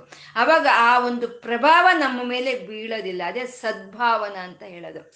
ಈ ಆಂಜನೇಯನು ಸೀತಮ್ಮನ ಹುಡ್ಕೊಂಡು ಹೋಗ್ತಾನೆ ಅಲ್ವಾ? ಆ ಲಂಕಕ್ಕೆ ಲಂಕಾ ಲಂಕಾಪಟ್ಟಣ ಸೇರಿದ ತಕ್ಷಣ ಏನ್ ಮಾಡ್ತಾನೆ? ಅವನು ಸಣ್ಣದವನಾಗಿ ಹೋಗ್ತಾನೆ. ಅವನಿಗೆ ಅಷ್ಟು ಸಿದ್ಧಿಗಳು ಇರುತ್ತೆ. ಬೇಕಾದಾಗ ದೊಡ್ಡದಾಗ್ತಾನೆ, ಬೇಡ ಅಂದಾಗ ಸಣ್ಣದಾಗಿ ಆಗ್ತಾನೆ. ಆ ಸಣ್ಣದಾಗಿ ಪ್ರತಿಯೊಂದು ಮನೆಯಲ್ಲಿ ಮೇಲ್ಗಡೆಯಿಂದ ನೋಡ್ಕೊಂಡು ನೋಡ್ಕೊಂಡು ನೋಡ್ಕೊಂಡು ಹೋಗ್ತಾನೆ. ಈ ಮನೇಲಿ ಇದ್ದಾಳ ಸೀತೆ? ಈ ಮನೇಲಿ ಇದ್ದಾಳ ಸೀತೆ? ಅಂತ ಪ್ರತಿಯೊಂದು ಮನೆಯನ್ನ ನೋಡ್ಕೊಂಡು ನೋಡ್ಕೊಂಡು ಹೋಗ್ತಾನೆ. ಹಾಗೆ ಅವನು ನೋಡ್ಕೊಂಡು ಹೋಗ್ಬೇಕಾದ್ರೆ ಅವನಿಗೆ ಆ ಪಟ್ಟಣದಲ್ಲಿ ಒಂದೊಂದು ಮನೆಯಲ್ಲಿ ಒಂದು ಎಂತೆಂಥ ಘಟನೆಗಳು ಕಾಣಿಸುತ್ತೆ ಅಂದ್ರೆ ಅಲ್ಲಿ ಎಲ್ಲ ಅನಾಗರಿಕರಲ್ವಾ? ಸಂಸ್ಕಾರ ಇಲ್ದಲೇ ಇರುವಂತವ್ರು ಅನಾಗರಿಕರು, ರಾಕ್ಷಸರ ಸಂಗಡ ಅದು. ಕೆಲವು ಮನೆಗಳಲ್ಲಿ ವಿವಸ್ತ್ರರಾಗಿ ಕಾಣಿಸ್ತಾರೆ ವಿವಸ್ತ್ರರಾಗಿ, ನಗ್ನವಾಗಿ ಕಾಣಿಸ್ತಾರೆ. ಇನ್ನು ಕೆಲವು ಮನೆಗಳಲ್ಲಿ ಒಂದು ಮದ್ಯಪಾನವನ್ನು ಮಾಡ್ತಾ ಇರ್ತಾರೆ. ಇನ್ನು ಕೆಲವು ಮನೆಗಳಲ್ಲಿ ಆ ಮಾಂಸಾಹಾರವನ್ನ ಒಂದು ಇದು ಮಾಡಿಕೊಂಡು ಆ ಮಾಂಸಾಹಾರ ಭುಜಿಸ್ತಾ ಇರ್ತಾರೆ. ಇನ್ನು ಕೆಲವು ಮನೆಗಳಲ್ಲಿ ಒಂದು ಪೈಶಾಚಿಕವಾದಂಥ ಆನಂದ ಅಂತ ಒಂದು ಒಂದು ರಾಕ್ಷಸರ ಒಂದು ನೃತ್ಯ ಅಂತ ಮಾಡ್ತಾ ಆ ರೀತಿ ಇರ್ತಾರೆ. ಇದೆಲ್ಲ ನೋಡ್ಕೊಂಡು ಹೋದ್ರೂ ಆಂಜನೇಯನ ಹೃದಯದಲ್ಲಿ ಮಾತ್ರ ಸದ್ಭಾವನೆ ಅನ್ನೋದಿರುತ್ತೆ ಯಾಕೆ ಅಂದ್ರೆ ನಿರಂತರ ಅಲ್ಲಿ ರಾಮ ಘೋಷಣೆ ನಡೀತಾ ಇದೆ. ಆ ಹೃದಯದಲ್ಲಿ ರಾಮ್ ರಾಮ್ ರಾಮ್ ಅನ್ನೋ ಘೋಷಣೆ ನಡೀತಾ ಇರೋದಕ್ಕೆ ಇದು ಯಾವುದೋ ಅವನ ಮೇಲೆ ಪ್ರಭಾವವನ್ನೇ ಬೀಳಲಿಲ್ಲ. ಅದು ಸದ್ಭಾವನಾ ಅಂತ ಹೇಳೋವಂಥದ್ದು ಅದು ಸದ್ಭಾವನಾ. ಸ್ಮರಣ, ದರ್ಶನ, ಕೀರ್ತನಾದಿ ಅಂತ ಹೇಳ್ತಾ ಇದ್ದಾರೆ. ಸ್ಮರಣ ಆ ಗಂಡ ಎಲ್ಲೋ ದೂರ ಇದ್ರೆ ಅವನ ಒಂದು ನಡೆ ನುಡಿಗಳನ್ನ ಅವನು ಯಾವ ರೀತಿ ಪ್ರವರ್ತಿಸ್ತಾನೆ ಅಂತ ಎಲ್ಲ ಜ್ಞಾಪಿಸ್ಕೊಳ್ತಾ ಇರುವಂತದ್ದು ಸ್ಮರಣೆ ಅದು. ದರ್ಶನ. ಯಾವಾಗ ಸ್ಮ ಸ್ಮ- ಸ್ಮರಿಸ್ಕೊಳ್ತಾ ಇರ್ತಾರೋ ದರ್ಶನ ಅಂದ್ರೆ ಇವಾಗ ಹೇಳ್ತಾ ಇರೋದೇನು, ಆ ಸಾಧ್ವಿ ಹೆಣ್ಣು ಗಂಡನಿಗೆ ದೂರವಾಗಿರ್ಬೇಕಾದ್ರೆ ಅಂತ. ಅಂದ್ರೆ ದೂರ ದೂರ ಇರ್ಬೇಕಾದ್ರೆ ಒಂದು ದರ್ಶನ ಅಂತ ಇಲ್ಲ ಅಲ್ವಾ? ಅಂದ್ರೆ ಇಲ್ಲಿ ಯಾವಾಗ ಸ್ಮರಣೆ ಅಂತ ಮಾಡ್ತಾ ಇರ್ತಾರೋ, ಯಾವಾಗ ನಡೆ ನುಡಿಗಳನ್ನ ಜ್ಞಾಪಿಸ್ಕೊಳ್ತಾ ಇರ್ತಾರೋ, ಆವಾಗ ಆ ಮನೋನೇತ್ರದ ಮುಂದೆ ಆ ಗಂಡನ ಒಂದು ವಿಗ್ರಹ ಅನ್ನೋದು ಬರ್ತಾ ಇರುತ್ತೆ. ಹಾಗೆ ಒಂದು ವಾಲ್ಮೀಕಿ ಆಶ್ರಮದಲ್ಲಿ ಆ ಸೀತೆ ನಿರಂತರ ರಾಮನ ಸ್ಮರಣೆಯನ್ನೇ ಮಾಡ್ಕೊಳ್ತಾ ಇದ್ರೆ ನಿರಂತರ ಅವಳ ಕಣ್ಣು ಮುಂದೆ ಆ ಶ್ರೀರಾಮಚಂದ್ರನ ಮೂರ್ತಿ ಕಾಣಿಸ್ತಾನೇ ಇರ್ತಂತೆ. ಅದು ಸ್ಮರಣ, ದರ್ಶನ. ಆ ರೀತಿ ಯಾವಾಗ ಸ್ಮರಿಸಿದ್ರೆ ಆ ರೀತಿ ದರ್ಶನ ಆಗುತ್ತೆ. ಸ್ಮರಣ, ದರ್ಶನ, ಕೀರ್ತನಾದಿ. ಇನ್ನ ಸಂತೋಷದಿಂದ ಶ್ರೀರಾಮಚಂದ್ರನ ಒಂದು ಪರಾಕ್ರಮವನ್ನ, ಅವನ ಒಂದು ಕಥೆಗಳನ್ನ ಕೀರ್ತನೆಯನ್ನಾಗಿ ಮಾಡಿ ಮಕ್ಕಳು ಲವಕುಶರಿಗೂ ಮತ್ತೆ ಆಶ್ರಮದಲ್ಲಿ ಇರುವಂತ ಎಲ್ಲ ಭಕ್ತರಿಗೂ ಸೀತೆ ಎಲ್ಲ ಕೀರ್ತನೆಯಾಗಿ ಕೇಳಿಸ್ತಾ ಇದ್ಲಂತೆ. ಇದು ಸಾಧ್ವಿ ಹೆಣ್ಣಿನ ಒಂದು ಲಕ್ಷಣವಾದ್ರೆ ಭಕ್ತನ ಲಕ್ಷಣ ಹೇಗಿರುತ್ತೆ ಅಂದ್ರೆ ಸದಾ ಏನು ಕೆಲಸ ಮಾಡ್ತಾ ಇದ್ರು ಸರಿ, ಯಾವ್ದು ಇದು ಮಾಡ್ತಾ ಇದ್ರು ಸರಿ, ಆ ಘೋಷಣೆ, ಆ ಶಿವನ ಘೋಷಣೆ, ಆ ಕೃಷ್ಣನ ಘೋಷಣೆ, ಅಮ್ಮನವ್ರ ಘೋಷಣೆ ಹೃದಯದಲ್ಲಿ ನಡೀತಾ ಇದ್ರೆ ಅವಾಗ ದರ್ಶನ. ನಾವು ಯಾವಾಗ ಆ ಒಂದು ಘೋಷಣೆ ನಮ್ಮಲ್ಲಿ ನಡೀತಾ ಇದ್ರೆ ಆ ಆಕಾರ ನಮ್ಮ ಮುಂದೆ ಬರುತ್ತೆ ಅಲ್ವಾ? ಆ ಜಪ ಒಂದು ಆಕಾರವನ್ನು ತಗೊಂಡು ಬರುತ್ತೆ. ಇವಾಗ ಶಿವ ಶಿವ ಶಿವ ಶಿವ ಅಂತ ಇದ್ರೆ ಆ ಶಿವ ನಾವು ಹೇಳ್ಕೊಳ್ತೀವಲ್ವ? ಮೂರು ಕಣ್ಣಿನವನಾಗಿದ್ದಾನೆ, ಜಟಾಜುಟಗಳನ್ನ ಬಿಟ್ಕೊಂಡಿದ್ದಾನೆ. ಆ ರೂಪ ನಮ್ಮ ಕಣ್ ಮುಂದೆ ಬಂದ್ಬಿಡುತ್ತೆ. ಕೃಷ್ಣ ಕೃಷ್ಣ ಕೃಷ್ಣ ಅಂತ ಇದ್ರೆ ಒಂದು ಫ್ಲೂಟನ್ನು ಇಟ್ಕೊಂಡು ಬಂದಿರುವಂತ ಕೃಷ್ಣನ ರೂಪ ನಮ್ಮ ಮುಂದೆ ಬಂದ್ಬಿಡುತ್ತೆ. ಅದು ಸ್ಮರಂತಿ ದರ್ಶನ ಅಂತ. ಯಾವಾಗ ಸ್ಮರಣೆ ಆಯಿತೋ, ಯಾವಾಗ ದರ್ಶನ ಆಯಿತೋ, ಅವಾಗ ಅವನ ಗುಣಗಾಣಗಳನ್ನು ನಾವು ಹೊಗಳ್ತೀವಿ. ಅದು ಕೀರ್ತನೆ ಆಯಿತು ಅಂತ. ಹೀಗೆ ಈ ಆಂಜನೇಯನಿದ ನಿರಂತರ ಅವನು ಶ್ರೀರಾಮನ ಭಕ್ತನು ಅಲ್ವಾ? ಅವನು ನಿರಂತರ ರಾಮನ ಒಂದು ಇದರಲ್ಲೇ ಇರ್ತಾನೆ.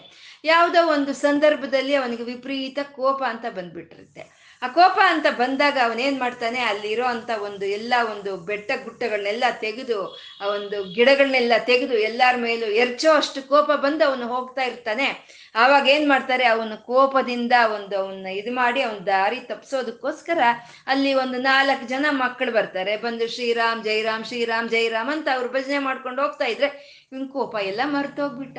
ಕೆಳಕ್ಕೆ ಇಳಿದು ಬಂದು ಬಾಲ ಹಿಂಗ ಆಡಿಸ್ಕೊಂಡು ಅವನು ನಾಟಕ ಮಾಡ್ತಾ, ಅವನು ಚಪ್ಪಾಳೆ ಹೊಡ್ತಾ ಶ್ರೀರಾಮ್, ಜೈರಾಮ್, ಶ್ರೀ ಎಲ್ಲ ಮರ್ತ ಅವನ ಹಿಂದೆ ಹೊರಟೋಗ್ಬಿಟ್ಟ.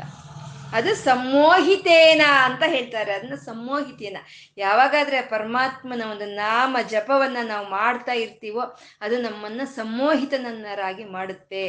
ಆ ಸಾಧ್ವಿ ಹೆಣ್ಣು, ಆ ಗಂಡನಿಗೆ ದೂರ ಇದ್ರೂ ಯಾವ ರೀತಿ ನೆನೆಸ್ಕೊಂಡು, ಯಾವ ರೀತಿ ಸ್ಮರಣೆ ಮಾಡ್ತಾ, ಯಾವ ರೀತಿ ಅವನ ಯೋಗಕ್ಷೇಮವನ್ನು ಬಯಸ್ತಾ ಇರ್ತಾಳೋ ಅವಾಗ ಅವಳು ಸಮ್ಮೋಹಿತಳಾಗೋಗ್ತಾಳೆ ಆ ಗಂಡನಿಗೆ ಅವನು ಸಮ್ಮೋಹಿತಳಾಗೋಗಿರ್ತಾಳೆ ಆ ರೀತಿ ಆ ಭಗವಂತನಿಗೆ ನಾನು ಇವಾಗ ದೂರವಾಗಿದ್ದೀನಿ ಅಂತ ಯಾರಿಗೆ ಅನ್ಸುತ್ತೋ, ಅವರು ನಿರಂತರ ಪರಮಾತ್ಮನ ಧ್ಯಾನವನ್ನು ಮಾಡ್ತಾ, ಪರಮಾತ್ಮನ ಒಂದು ಪಾದಗಳ ಮೇಲೆ ಆಸಕ್ತಿ ಇದ್ದು, ಅವರು ಸ್ಮರಿಸ್ತಾ, ದರ್ಶನ ಮಾಡ್ತಾ, ಕೀರ್ತಿಸ್ತಾ ಇರ್ತಾರೋ, ಅವರು ಸಮ್ಮೋಹಿತರಾಗೋಗ್ತಾರೆ ಹಾಗೆ ಸಮ್ಮೋಹಿತರಾಗುವಂತ ಮಂತ್ರ ಯಾವ್ದಪ್ಪ ಅಂದ್ರೆ ಶಿವಮಂತ್ರ ಜಪೇನ ವಿಂತೆ.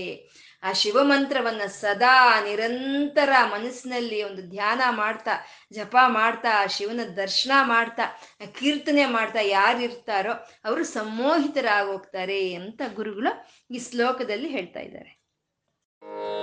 ಸದುಪಚಾರ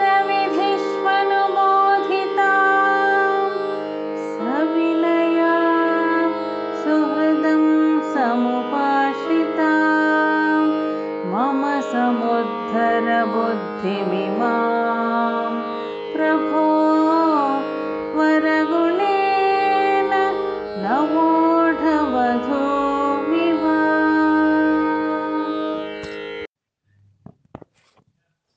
ಶ್ಲೋಕದಲ್ಲಿ ಭಕ್ತಿನ ಭಕ್ತಿರ ಒಂದು ಬುದ್ಧಿಯನ್ನ ವಧುವಿಗೆ ಹೋಲಿಸ್ತಾ ಇದ್ದಾರೆ ವಧುವಿಗೆ ಹೋಲಿಸ್ತಾ ಇದ್ದಾರೆ ಅದು ಇಷ್ಟು ರೀತಿ ಯಾಕೆ ಹೋಲಿಸ್ತಾ ಇದ್ದಾರೆ ಗುರುಗಳು ಅಂತಂದ್ರೆ ನಮ್ಗೆ ಆ ಸ್ಪಷ್ಟತೆಯನ್ನು ಕೊಡೋದಕ್ಕೆ, ಆ ಭಕ್ತಿ ಅಂದ್ರೆ ಏನು? ಪರಮಾತ್ಮನ ಯಾವ ರೀತಿ ನಾವು ಪಡ್ಕೋಬೋದು ಅಂತ ಒಂದು ಸ್ಪಷ್ಟತೆಯನ್ನು ನಮಗೆ ಕೊಡೋದಕ್ಕೋಸ್ಕರ ಇಷ್ಟು ರೀತಿಯಲ್ಲಿ, ಇಷ್ಟು ವಿಧ ವಿಧವಾಗಿ ವಿಧ ವಿಧವಾಗಿ ಹೇಳ್ತಾ ಇದ್ದಾರೆ. ಯಾಕೆಂದ್ರೆ ಒಬ್ಬೊಬ್ಬರು ಸಾಧನಾ ಸ್ಥಿತಿ ಅನ್ನೋದು ಒಂದೊಂದು ರೀತಿ ಇರುತ್ತೆ ಅಲ್ವಾ? ಅದಕ್ಕೆ ಎಲ್ಲರಿಗೂ ಇಟ್ಕೋ ಹಂಗೆ ಇಷ್ಟೊಂದು ಉದಾಹರಣೆಗಳನ್ನು ಕೊಡ್ತಾ ಅವರು ಆ ಸ್ಪಷ್ಟತೆಯನ್ನು ಕೊಡ್ತಾ ಒಂದು ಬಾಳೆಹಣ್ಣು ಸುಲಿದು ಸಿಪ್ಪೆ ತೆಗೆದು ಹಣ್ಣನ್ನು ಕೊಟ್ಟಂಗೆ ಹೀಗಿರ್ಬೇಕು ಹೀಗಿರ್ಬೇಕು ಅಂತ ಅಂತ ಒಂದು ಸ್ಪಷ್ಟತೆಯನ್ನ ಕೊಡ್ತಾ ಇದ್ದಾರೆ. ಈ ಶ್ಲೋಕದಲ್ಲಿ ಆ ಭಕ್ತನ ಒಂದು ಬುದ್ಧಿಯನ್ನ ಒಂದು ಹೊಸದಾಗಿ ಮದುವೆ ಆಗಿ ಮನೆಗೆ ಬಂದಿರೋ ಅಂತ ಒಂದು ವಧುವಿಗೆ ಹೋಲಿಸ್ತಾ ಇದ್ದಾರೆ. ಆ ವಧುವು ಹೊಸದಾಗಿ ಮದುವೆ ಆಗಿ ಮನೆಗೆ ಬಂದಿರೋ ಅಂತ ಒಂದು ಮಧು ಮಗಳು ಅವಳಿಗೆ ಏನು ಆಚಾರ ವಿಚಾರಗಳು ಏನು ತಿಳಿದಿರಲ್ಲ. ಅತ್ತೆ ಮನೆಯ ವ್ಯವಹಾರ ಹೇಗೆ ಅಂತ ಒಂದು ಸ್ವಲ್ಪವೂ ತಿಳಿದಿರಲ್ಲ. ಅಮಾಯಕತ್ವ ಏನು ಗೊತ್ತಾಗಲ್ಲ.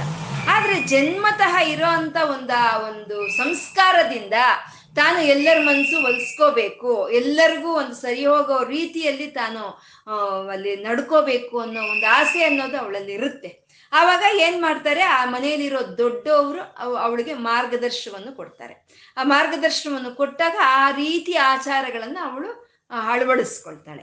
ಆ ರೀತಿ ಪರಮಾತ್ಮನ ಒಂದು ಸೇವೆ ಹೇಗ್ ಮಾಡಬೇಕು ಅಂತ ಭಕ್ತನು ತಿಳ್ಕೋಬೇಕು ಅಂತಂದ್ರೆ, ಅವನಿಗೆ ಮಾರ್ಗದರ್ಶನ ಕೊಡೋ ಅಂಥದ್ದು ಮಾತ್ರ ಅದು ಪರಮಶಿವನೇ ಕೊಡಬೇಕು. ಶಿವಾಯ ಗುರುವೇ ನಮಃ ಅಂತ ಒಂದು ಗುರುವಿನ ರೂಪದಲ್ಲಿ ಅವನು ಬಂದು ನಮಗೆ ಆ ಒಂದು ಉಪದೇಶವನ್ನು ಕೊಡಬೇಕು ಅನ್ನೋದನ್ನ ಇಲ್ಲಿ ಗುರುಗಳು ಹೇಳ್ತಾ ಇದ್ದಾರೆ. ಸದುಪಚಾರ ಸದುಪಚಾರ ವಿಧಿಷ್ಟಾನುಬೋಧಿತ ಅಂತ ಇದ್ದಾರೆ. ಅಂದ್ರೆ ಸದುಪಚಾರ ಅಂತಂದ್ರೆ ಆ ಒಂದು ಹೆಣ್ಣು ಮದುವೆ ಆಗಿ ಯಾವಾಗ ತಾನೇ ಮದುವೆ ಆಗಿ ಬಂದಿರೋ ಒಂದು ಹೆಣ್ಣು ಅತ್ತೆ ಮನೆಗೆ ಬಂದಾಗ ಯಾ, ಎಲ್ಲರಿಗೂ ಉಪಚಾರ ಮಾಡಬೇಕು. ಆ ಬಂದ ಮನೆಗೆ ಬಂದದ ಅತಿಥಿಗಳಿಗೆ ಉಪಚಾರ ಮಾಡಬೇಕು. ಮನೆಯಲ್ಲಿ ಇರೋ ಅಂಥವ್ರಿಗೆ ಉಪಚಾರ ಮಾಡಬೇಕು. ಗಂಡನಿಗೆ ಉಪಚಾರ ಮಾಡಬೇಕು. ಅವ್ರ ಮನಸ್ಸಿಗೆ ಆನಂದ ಆಗೋ ರೀತಿ ಉಪಚಾರ ಮಾಡಬೇಕು. ಆದರೆ ಅವಳಿಗೇನು ತಿಳಿದಿರುತ್ತೆ? ಯಾರಿಗೆ ಯಾವ ರೀತಿ ಮಾಡಿದ್ರೆ ಆನಂದವೋ, ಯಾವ ರೀತಿ ಉಪಚಾರ ಮಾಡಿದ್ರೆ ಆನಂದವೋ, ಅವಳಿಗೇನು ತಿಳಿದಿರಲ್ಲ. ಆವಾಗ ಮನೆಯಲ್ಲಿರೋಂಥ ಅತ್ತೆ, ಮಾವ ಅನ್ನೋರು, ಮತ್ತೆ ಅಥವಾ ಮನೆಯಲ್ಲಿರೋ ದೊಡ್ಡವರು ಅನ್ನೋರು ಆ ಆಚಾರಗಳನ್ನ ಹೇಳ್ತಾರೆ. ಆಚಾರಗಳನ್ನ ಹೇಳಿದಾಗ ಆ ಆಚಾರಗಳ ಒಂದು ಪ್ರಕಾರ ಅವಳು ಮಾಡೋ ಅಂತ ಒಂದೆಲ್ಲ ಉಪಚಾರಗಳನ್ನೇ ಸದುಪಚಾರ ಅಂತ ಹೇಳ್ತಾರೆ, ಸದುಪಚಾರ. ಆ ಸದುಪಚಾರ ಹೇಗೆ ಬರುತ್ತೆ ಅಂತ ಅಂದ್ರೆ ವಿಧಿಷ್ಟಾನುಬೋಧಿತಾಂ ಆ ಮನೆಯಲ್ಲಿ ಇರುವಂತವ್ರು ಬೋಧನೆ ಮಾಡಿದಾಗ ಆ ವಧುವಿಗೆ, ಆ ಹೊಸದಾಗಿ ಮದುವೆ ಆದಂತ ಮಗಳಿಗೆ ಯಾವ ರೀತಿಯ ಒಂದು ಆ ಸಂಸಾರದಲ್ಲಿ ಆಚಾರ ವಿಚಾರಗಳು ತಿಳಿಯುತ್ತೋ ಹಾಗೆ ಭಕ್ತನಾದವನಿಗೆ ಗುರುವಿನಿಂದ ಒಂದು ಷೋಡೋ, ಷೋಡಶೋಪಚಾರ ಪೂಜೆ ಅಂತ ಮಾಡೋದು ತಿಳಿಬೇಕು. ಆ ಬೋಧನೆ ಅನ್ನೋದು ಅವನಿಗಾಗ್ಬೇಕು. ಭಕ್ತಿ ಇದೆ. ಅದ್ರ ಮಾರ್ಗ, ಅವನ್ನ ಆರಾಧನೆ ಮಾಡೋ ಅಂತ ಮಾರ್ಗ ನಮ್ಗೆ ತಿಳಿಲಿಲ್ಲ ಅಂದ್ರೆ ನಾವೇನ್ ಮಾಡೋದು? ನಮ್ಗೆ ಭಕ್ತಿ ಹೇಗೆ ನಿಲ್ಲುತ್ತೆ ಅಲ್ಲಿ? ಇವಾಗ ಒಂದು ಏ ರೀತಿ ಮಾಡಬೇಕು, ಪೂಜೆ ಪುನಸ್ಕಾರಗಳು ಅನ್ನೋದು ಒಂದು ಗುರುವಿನ ಮೂಲಕ ನಮ್ಗೆ ಬೋಧನೆ ಆಗ್ಬೇಕು. ಮತ್ತೆ ಒಂದು ಲಲಿತಾ ಸಹಸ್ರನಾಮ, ಒಂದು ವಿಷ್ಣು ಸಹಸ್ರನಾಮ ಸೌಂದರ್ಯಲಹರಿ ಶಿವಾನಂದರಿ ಇಂಥವೆಲ್ಲ ನಮ್ಗೆ ತಿಳಿದಿದೆ ಅಂತ ಇಟ್ಕೊಳ್ಳಿ. ಆವಾಗ ಅದ್ರ ಮೂಲಕ ನಾವು ಆ ಪರಮಾತ್ಮನ ಸೇವನೆ ಮಾಡ್ಕೊಳ್ತೀವಿ. ಅಂದ್ರೆ ಅದನ್ನೆಲ್ಲ ಬೋಧನೆ ಮಾಡೋ ಅಂತ ಒಂದು ಗುರು ಬೇಕು ನಮ್ಗೆ. ಅದೆಲ್ಲ ಸಿಕ್ಕಿದಾಗ ನಮಗೆ ಬರೋ ಅಂತ ಒಂದು ಆಚಾರ, ಅದು ಸದೋಪಚಾರವಾಗತ್ತೆ. ಸದುಪಚಾರ ವಿಧಿಷ್ಟನುಬೋಧಿತ ಆ ರೀತಿ ಸದೋಪ ಸದುಪಚಾರ ನಮ್ಮಲ್ಲಿ ಬರಬೇಕು ಅಂದ್ರೆ ಆ ಗುರುವಿನ ಒಂದು ಬೋಧನೆ ನಮಗೆ ಸಿಕ್ಬೇಕು ಅಂತ ಇಲ್ಲಿ ಹೇಳ್ತಾ ಇದ್ದಾರೆ. ಅದು ಸಿಕ್ಕಿದ್ರೇನೆ ಅದು ತಿಳಿದ್ರೇನೆ ಅಲ್ವಾ ನಮ್ಗೆ ಯಾವ ರೀತಿ ಪೂಜೆ ಮಾಡ್ಬೇಕು, ಯಾವ ರೀತಿ ಒಂದು ಪರಮಾತ್ಮನ ಮನೆನ ಒಲ್ಸ್ಕೋಬೇಕು ಅನ್ನೋದು ನಮ್ಗೆ ತಿಳಿದ್ರೇನೆ ಅಲ್ವಾ ನಾವು ಪೂಜೆ ಮಾಡ್ತೀವಿ. ಇಲ್ಲ ಅಂದ್ರೆ ನಾವು ಅದ್ ಮುಂದೆ ಕೂತ್ಕೊಂಡ್ರೆ ನಮ್ಮ ಬುದ್ಧಿ ಎಲ್ಲೋ ಹೊರಟೋಗುತ್ತೆ. ಯಾಕೆಂದ್ರೆ ಆ ಒಂದು ನಾಮ ರೂಪ ಇಲ್ದಲೇ ಇರುವಂತ ಚೈತನ್ಯವನ್ನು ಹಾಗಾಗೆ ಹಿಡ್ಕೊಳ್ಳೋ ಅಷ್ಟು ಶಕ್ತಿ ನಮ್ಮಲ್ಲಿ ಇಲ್ಲ. ನಾವು ಸರ್ವೇ ಸಾಮಾನ್ಯವಾದಂತ ಒಂದು ಜನರು. ನಮ್ಗೊಂದು ಪದ್ಧತಿ ಅನ್ನೋದು ಬೇಕು ಅಲ್ವಾ? ಇವಾಗ ಒಂದು ಎಕ್ಸಾಮ್ ಬರೀಬೇಕು ಅಂತ ನಾವು ಒಂದು ಎಕ್ಸಾಮಲ್ಲಿ ಕೂತ್ಕೊಂಡ್ರೆ ಒಂದು ಪರೀಕ್ಷೆ ಬರೀಬೇಕು ಅಂದ್ರೆ ನಮಗೆಲ್ಲ ತಿಳಿದಿದೆ ಉತ್ತರಗಳೆಲ್ಲ ನಮ್ಗೆ ತಿಳಿದಿದೆ ಅಂತ ಇಟ್ಕೊಳ್ಳಿ ಬರೆಯೋದು ಬರೆಯೋ, ಬರ್ಬೇಕಲ್ವಾ? ಅಕ್ಷರ ಬರಿಬೇಕಲ್ವಾ? ಅಕ್ಷರನೇ ನಮಗೆ ಬರಲಿಲ್ಲ, ಬರೆಯೋದೇ ಬರಲಿಲ್ಲ ಅಂದ್ರೆ ಪ್ರಯೋಜನ ಏನು? ಹಾಗೆ ಭಕ್ತಿ ಇದೆ, ಪರಮಾತ್ಮನ ಮೇಲೆ ಭಕ್ತಿ ಇದೆ. ಅವನ್ ಹೇಗೆ ಸೇವಿಸ್ಕೋಬೇಕು, ಅವನ್ ಹೇಗೆ ನಾವು ಆರಾಧನೆ ಮಾಡಬೇಕು ಅನ್ನೋದು ನಮ್ಗೆ ತಿಳಿದಿದ್ರೇನೆ ನಮ್ಮ ಭಕ್ತಿ ಅನ್ನೋದು ಅವನವರೆಗೂ ಮುಟ್ಟುತ್ತೆ ಅಂತ. ಆ ಭಕ್ತಿ ನಮ್ಮಲ್ಲಿ ಬರಬೇಕು, ಆ ಸದುಪಚಾರ ನಮ್ಮಲ್ಲಿ ಬರಬೇಕು ಅಂದ್ರೆ ಅದು ಸ, ಅದು ಸವಿ ವಿಧಿಷ್ಟನು ಬೋಧಿತ. ಒಳ್ಳೆ ಒಂದು ಗುರುವಿನ ಮುಖ ಮುಖ ನಮಗೆ ಆ ಬೋಧನೆಯನ್ನು ಬರಬೇಕು ಅಂತ ಇಲ್ಲಿ ಹೇಳ್ತಾ ಇದ್ದಾರೆ. ಸದುಪಚಾರ ವಿಧಿಷ್ಟ್ವನು ಬೋಧಿತ, ಸವಿನಯ.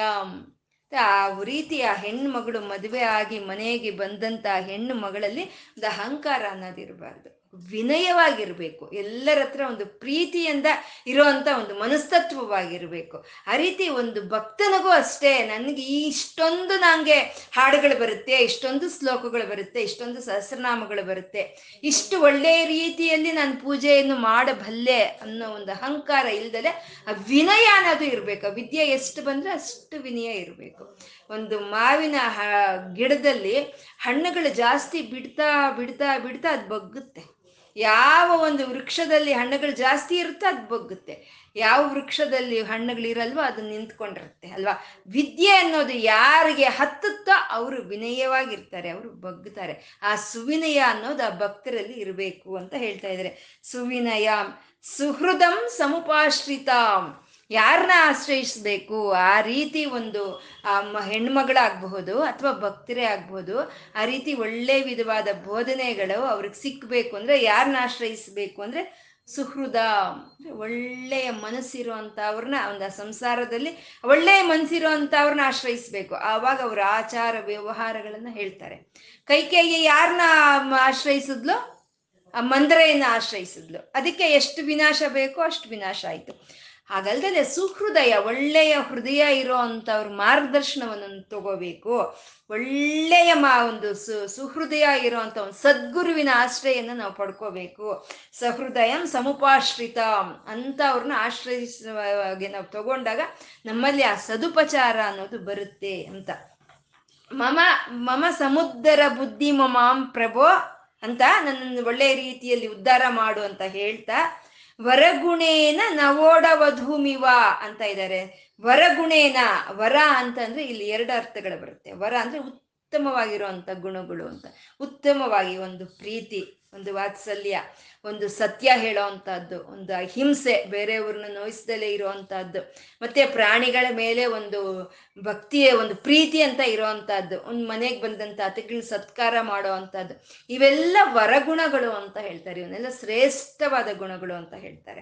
ಅಂದ್ರೆ ಆ ಮನೆಗೆ ಒಂದು ಹೊಸದಾಗಿ ಮದುವೆ ಮಾಡ್ಕೊಂಡು ಬಂದಂತ ಒಂದು ಮದುಮಗಳು, ಆ ಗಂಡನಲ್ಲಿ ಒಳ್ಳೆಯ ಒಂದು ಪ್ರೀತಿ, ಒಂದು ಆತ್ಮೀಯತೆ, ಒಂದು ಸಹೃದಯತೆ, ಒಂದು ಕರುಣೆ ಅನ್ನೋದು ಎಲ್ಲ ಅವನಲ್ಲಿ ತುಂಬಿದ್ರೆ ಏನಾಗುತ್ತೆ? ಆ ಗುಣಗಳೆಲ್ಲ ಅವಳ ಹೃದಯದಲ್ಲಿ ಅಚ್ಚು ಹೊಡೆದಂಗೆ ಸೇರ್ಕೊಳುತ್ತೆ. ಆ ಗುಣಗಳೆಲ್ಲ ಅವಳಲ್ಲೇ ಸೇರ್ಕೊಳ್ಳುತ್ತೆ ಆವಾಗ ಆ ಗಂಡನ ಮೇಲೆ ಪ್ರೀತಿ ಜಾಸ್ತಿ ಆಗುತ್ತೆ, ಗೌರವ ಜಾಸ್ತಿ ಆಗುತ್ತೆ. ಅವನಿಗಾಗಿ ತನ್ನ ಒಂದು ದಿನಚರ್ಯೆಯನ್ನ, ಅವನಿಗಾಗಿ ತನ್ನ ಒಂದು ಗುಣಗಳನ್ನ, ಅವನಿಗಾಗಿ ತನ್ನ ಅಭ್ಯಾಸಗಳನ್ನ ಅದನ್ನ ಬದಲಾಯಿಸ್ಕೊಂಡು ಅವನಿಗೆ ಸಂತೋಷ ಆಗಿ ನಡ್ಕೋಬೇಕು ಅಂತ ಆ ಮದುಮಗಳು ಅನ್ಕೊಳ್ತಾಳೆ ಅಲ್ವಾ? ಹಾಗೆ ಎಲ್ಲ ಒಂದು ಶ್ರೇಷ್ಠವಾದ ಗುಣಗಳು ಇರೋ ಅಂತ ಅವನು ಇಲ್ಲಿ ವರ ಅಂತ ಹೇಳಿದ್ರೆ ಇದು ಪರಮಾತ್ಮನಿಗೆ ಹೇಳ್ತಾ ಇದ್ದಾರೆ, ಈಶ್ವರನ್ಗೆ ಹೇಳ್ತಾ ಇದ್ದಾರೆ. ಅಲ್ಲಿ ಗ, ಒಂದು ಸ, ಒಂದು ಮದುಮಗಳ ಒಂದು ಗಂಡನಾಗಿ ವರ ಅಂತ ಹೇಳಿದ್ರು. ಇಲ್ಲಿ ವರ ಅಂತ ಈಶ್ವರನ್ಗೆ ಹೇಳ್ತಾ ಇದ್ದಾರೆ. ಯಾಕೆಂದ್ರೆ ಈಶ್ವರನಲ್ಲಿ ಎಲ್ಲ ಗುಣಗಳು ಇದೆ. ಒಂದು ಶಾಂತ ಚಿತ್ತ ಇದೆ, ಒಂದು ಕರುಣೆ ಇದೆ, ಒಂದು ಪ್ರೀತಿ ಇದೆ, ಒಂದು ಅಹಿಂಸೆ, ಒಂದು ಸತ್ಯ, ಎಲ್ಲದಕ್ಕೂ ಒಂದು ರೂಪ ತಾಳಿರೋ ಅಂತವನೇ ಅವನು ಪರಮೇಶ್ವರನು ಅಲ್ವಾ? ಆ ಪರಮೇಶ್ವರನಿಗೆ ಹೇಳ್ತಾ ಇದ್ದಾರೆ ಇಲ್ಲಿ, ಪರಮೇಶ್ವರನೇ ಮಮ ಸಮುದ್ರ ಮುದ್ದಿಮಾಂ ಪ್ರಭೋ, ನನ್ನನ್ನು ಒಳ್ಳೆಯ ರೀತಿಯಲ್ಲಿ ನೀನು ನನ್ನನ್ನು ಒಂದು ಕಾಪಾಡು ಅಂತ. ನನ್ನ ಮನಸ್ಸು ನನ್ನ ಭಕ್ತನಾದಂಥ ನನ್ನ ಮನಸ್ಸು ಹೇಗಿದೆ, ಹಾಗೆ ಅಂತಂದರೆ ಸದುಪಚಾರದಿಂದ ಇದೆ. ಆ ಸದುಪಚಾರದಿಂದ ಇರೋದಕ್ಕೆ ನಾನು ಬೋಧನೆಯನ್ನು ಪಡ್ಕೊಂಡಿದ್ದೀನಿ. ಒಳ್ಳೆ ವಿನಯವಾಗಿದೆ, ನನ್ನ ಮನಸ್ಸು ಒಳ್ಳೆ ವಿನಯವಾಗಿದೆ, ಒಳ್ಳೆ ಸಹೃದಯದಿಂದ ಕೂಡಿರೋ ಅಂಥದ್ದು ಆ ಒಳ್ಳೆಯ ಸಹೃದಯನಾದಂಥ ನಿನ್ನನ್ನು ಆಶ್ರಯಿಸ್ಕೊಂಡಿರೋ ಅಂತ ಈ ಭಕ್ತಿಯನ್ನು, ವಧುವನ್ನ, ಈ ಮದುಮಗಳನ್ನ ಶ್ರೇಷ್ಠನಾದಂಥ ವರನೇ, ಓ ಪರಮೇಶ್ವರನೇ, ನೀನು ಸ್ವೀಕಾರ ಮಾಡಿ ನನ್ನನ್ನು ಒಳ್ಳೆಯ ರೀತಿಯಲ್ಲಿ ಉದ್ಧಾರ ಮಾಡು. ಮಮ ಸಮುದ್ರ ಬುದ್ಧಿಮಾಂ ಪ್ರಭೋ, ನನ್ನ ಬುದ್ಧಿಯನ್ನ ನೀನು ಉದ್ಧಾರ ಮಾಡು ಅಂತ ಇಲ್ಲಿ ಗುರುಗಳು ಕೇಳ್ತಾ ಇದ್ದಾರೆ. ಎಷ್ಟು ವಿಧವಾಗಿ ಹೇಳ್ಕೊಡ್ತಾ ಇದ್ದಾರೆ ಅಲ್ವಾ? ನಮ್ಮ ಮನಸ್ಸೇ ಅದೇ ಒಂದು ಮದುಮಗಳಾಗಿ, ಒಂದು ಒಳ್ಳೆ ಒಂದು ನವ ವಧುವಾಗಿ, ಒಳ್ಳೆ ಎಲ್ಲ ಲಕ್ಷಣಗಳಿಂದ ಕೂಡಿದೆ. ಎಲ್ಲ ಶ್ರೇಷ್ಠವಾಗಿ ಗುಣಗಳಿರುವಂಥ ವರನೇ ಓ ಪರಮೇಶ್ವರನೇ ನೀನೇ ನನ್ನನ್ನು ವಧುವನ್ನಾಗಿ ಸ್ವೀಕಾರ ಮಾಡಿ, ನನ್ನನ್ನು ನೀನು ಬೋಧನೆ ಮಾಡು, ನನ್ನಕ್ಕೆ ಒಂದು ಸದುಪಚಾರ ಅನ್ನೋ ಒಂದು ಮಾರ್ಗವನ್ನು ನನಗೆ ತೋರಿಸು ಅಂತ ಗುರುಗಳು ಇಲ್ಲಿ ಕೇಳ್ತಾ ಇರೋವಂಥದ್ದು ನೋಡಿ, ಎಷ್ಟು ವಿಧವಾಗಿ ಇಲ್ಲಿ ಗುರುಗಳು ನಮ್ಗೆ ಹೇಳ್ತಾ ಇದ್ದಾರೆ ಅಂದ್ರೆ, ಆ ಭಕ್ತಿ ಅಂದ್ರೆ ಏನು ಅಂತ ತೋರಿಸ್ಕೊಟ್ರು. ಆ ಮ ಮಹೆಯ ಮಹಾದೇವನಿಗೆ ನಮ್ಮ ಮನಸ್ಸು ಯಾವ ರೀತಿ ಅರ್ಪಣೆ ಮಾಡ್ಬೇಕು ಅಂತ ತೋರಿಸ್ಕೊಟ್ರು. ಆ ಇಷ್ಟು ಗುಣಗಳು ಇವಾಗ ಹೇಳ್ತಾ ಇದಾರಲ್ವಾ ಕೋತಿ ಅಂದ್ರು, ಕಳ್ಳ ಅಂದ್ರು ಆಮೇಲೆ ಆಮೇಲೆ ಕಾಡು ಅಂತಂದ್ರು. ಇಲ್ಲ ಒಳ್ಳೆಯದಾಗಿ ಹೋಲಿಸ್ತಾ ಇದ್ದಾರೆ, ಒಂದು ಅರಮನೆಗೆ ಹೋಲಿಸಿದ್ರು. ಮತ್ತೆ ಒಂದು ಅರಮನೆಯಲ್ಲಿ ಇರುವಂತ ಕುದುರೆ ಮೇಲೆ ಬಾ ಅಂತ ಹೇಳಿದ್ರು. ಒಂದು ಕಾಡಿಗೆ ಹೋಲಿಸಿದ್ರು. ಅಕ್ಕ ಮತ್ತೆ ಒಂದು ಗುಹೆಗೆ ಹೋಲಿಸಿದ್ರು. ಈ ರೀತಿ ಒಳ್ಳೆಯಾಗಿ ಹೋಲಿಸಿದ್ರು. ಒಂದು ಸ್ವಲ್ಪ ಕೆಟ್ಟದಾಗಿ ಹೋಲಿಸಿದ್ರು. ಅಂದ್ರೆ ನಮ್ಮ ಮನಸ್ಸು ಯಾವ ರೀತಿ ಇದೆ ಅಂತ ನಾವು ಪರಿಶೀಲನೆ ಮಾಡ್ಕೋಬೇಕು. ಕೆಟ್ಟದಾಗಿದೆಯಾ? ಅದನ್ನ ಯಾವ ರೀತಿ ಸರಿ ಮಾಡ್ಕೋಬೇಕು? ಸರಿಯಾಗಿದೆಯಾ? ನೀನು ಇಲ್ಲಿ ಬಂದು ನೆಲೆಸು ಅಂತ ಕೇಳಬೇಕು ಅನ್ನೋದನ್ನ ಸ್ಪಷ್ಟವಾಗಿ ಇಲ್ಲಿ ಶಂಕರರು ನಮ್ಗೆ ತಿಳಿಸ್ತಾ ಇದ್ದಾರೆ. ಅದು ಹೇಗೆ ತಿಳಿಸ್ತಾ ಇದ್ದಾರೆ ಅಂದ್ರೆ ಒಂದು ಹತ್ತಿಯನ್ನ ಒಂದು ಬಿಡಿಸಿದಾಗ ಅದರಲ್ಲಿರೋ ಧೂಳೆಲ್ಲ ಹೊರಟೋಗುತ್ತೆ. ಅದರಲ್ಲಿರೋ ಬೀಜ ಎಲ್ಲ ಹೊರಟೋಗುತ್ತೆ. ಹೊರಟೋಗಿ ಬಿಳಿ ಬಣ್ಣದಲ್ಲಿ ಸ್ಪಷ್ಟ ಸ್ಪಷ್ಟವಾಗಿ ಕಾಣಿಸುತ್ತೆ, ಅಲ್ವಾ? ಹಾಗೆ ನಮ್ಮಲ್ಲಿರೋ ಕೆಟ್ಟ ಗುಣಗಳನ್ನು ನಾವು ಬಿಡ್ತಾ, ಅವರು ಹೇಳಿರೋ ಅಂತ ಇವಾಗ ಒಳ್ಳೆ ಗುಣಗಳನ್ನು ನಮಗೆ ನಾವು ಅಳವಡಿಸ್ಕೊಂಡ್ವಾ ನಾವು ಆ ಒಳ್ಳೆ ಶುದ್ಧವಾದ ಹತ್ತಿಯಾಗಿ ಹಾಕ್ತೀವಿ. ಅಲ್ಲಿ ಆ ಪರಮಾತ್ಮ ಕೈಲಾಸ ಹತ್ತಿಯಾಗಿರೋ ಅಂತ ನಮ್ಮ ಮನಸ್ಸೇ ಕೈಲಾಸ ಆಗುತ್ತೆ. ಆ ಕೈಲಾಸದಲ್ಲೇ ಅವನ ಅಮ್ಮನ ಜೊತೆ ಕೂಡಿ ನಮ್ಮ ಒಂದು ಮನಸ್ಸಿನಲ್ಲೇ ಅವನು ನಿಂತು ಆ ಕ, ಮಹಾ ಕೈಲಾಸವನ್ನೇ ನಮ್ಮ ಹೃದಯಕ್ಕೆ ತರ್ತಾನೆ ಅನ್ನೋದನ್ನ ಗುರುಗಳು ಇಲ್ಲಿ ನಮಗೆ ತೋರಿಸ್ತಾ ಇದ್ದಾರೆ. ನಾವು ಆ ಗುರುಗಳು ಕೊಟ್ಟಿರೋ ಅಂತ ಒಂದು ಬೋಧನೆಯನ್ನ ಹಿಡ್ಕೊಂಡು ನಾವು ಒಂದು ಸದುಪಚಾರ, ಒಳ್ಳೆಯ ಉಪಚಾರವನ್ನು ಹೊಂದಿರೋ ಹಾಗೆ ಆ ಪರಮಾತ್ಮನ ಸೇವೆಯಲ್ಲಿ ಎಂಥ ಕಷ್ಟದಲ್ಲಾದರೂ ಇರಬಹುದು ಎಂಥ ಒಂದು ಪರಿಸ್ಥಿತಿಯಲ್ಲೇ ಆದರೂ ಇರಬಹುದು ಆ ಪರಮಾತ್ಮನನ್ನೇ ಸದಾ ನಿರಂತರ ಅವನು ಧ್ಯಾನ ಮಾಡ್ತಾ ಅವನನ್ನ ಆಗ ಆನಂದ ಪಡಿಸ್ತಾ, ಅವನಿಗೋಸ್ಕರ ನಾವು ಅವನಲ್ಲಿರೋ ಲಕ್ಷಣಗಳನ್ನ ನಾವು ಹೊಂದುತ್ತಾ ಇರೋಣ ಅಂತ ಹೇಳ್ತಾ ಇವತ್ತು ಧ್ಯಾನ ಮಾಡ್ತಾ ಇವತ್ತು ನಾವು ಏನು ಹೇಳ್ಕೊಂಡಿದ್ದೀವೋ ಅದು ಸಾಂಬ ಸದಾಶಿವನಿಗೆ ಅರ್ಪಣೆ ಮಾಡ್ಕೊಳ್ಳೋಣ. ಆ ಮಹೇಶ್ವರನಿಗೆ ನತಿರಿಯಂ ನಮಸ್ಕಾರ ಮಾಡ್ಕೊಳ್ಳೋಣ. ಸರ್ವಂ ಶ್ರೀ ಲಲಿತಾರ್ಪಣ ಮಸ್ತು ಓಂ ನಮಃ ಶಿವಾಯ. ಓಂ ನಮಃ ಶಿವಾಯ. ಓಂ ನಮಃ ಶಿವಾಯ.